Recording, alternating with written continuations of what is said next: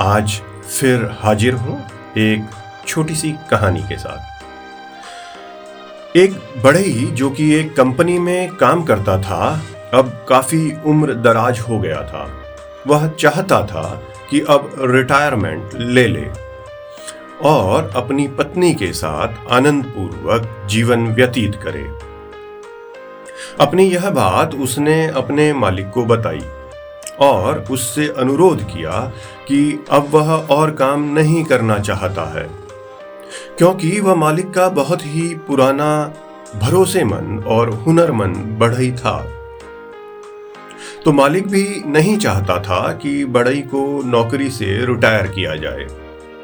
परंतु बड़ई के बहुत आग्रह करने पर मालिक ने उसे आखिरी एक और काम करने के लिए अनुरोध किया। बढ़ई भी अपने मालिक की इच्छा पूरी करने के लिए तैयार हो गया। उसके मालिक ने बढ़ई को एक बहुत ही सुंदर फ्लैट में लकड़ी का काम करने के लिए बोला।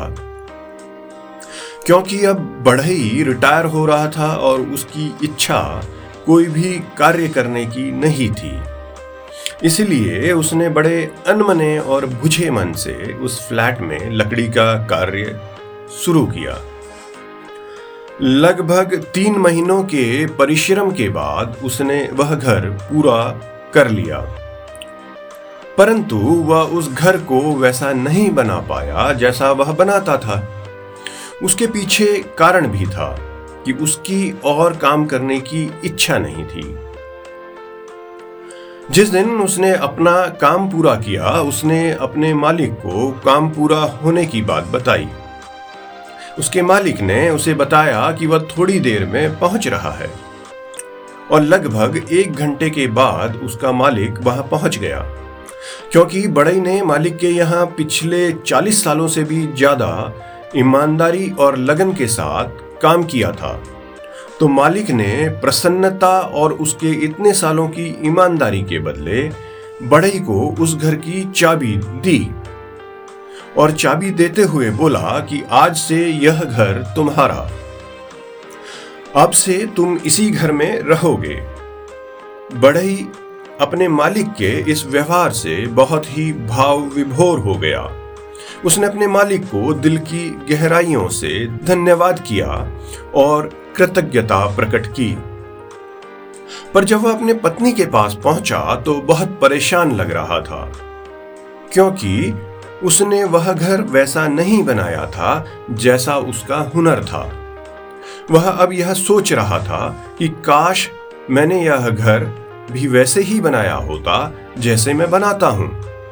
तो आज यह घर और अधिक खूबसूरत होता। मित्रों, हमारा जीवन भी ऐसा ही है। हम अपने जीवन में जो भी काम करते हैं, उस काम को सुधारने बीते हुए समय में नहीं जा सकते। हम भी ठीक उस बढ़ई की ही तरह हैं, जो हर दिन कील ठोकता है, लकड़ी का तख्ता लगाता है, दीवारें खड़ी करता है। किसी ने खूब कहा है, हमारा जीवन भी एक प्रोजेक्ट की तरह है, जिसको हम ही पूरा कर रहे हैं। हमारा बर्ताव, हमारा नज़रिया और हमारा आज का चुनाव ही यह निर्णय करता है कि कल हमारे रहने लायक जगह कैसी होगी। तो कैसी लगी यह एक छोटी सी कहानी? यह कहानी थी जी से स्टोरी की तरफ़ से आपके लिए।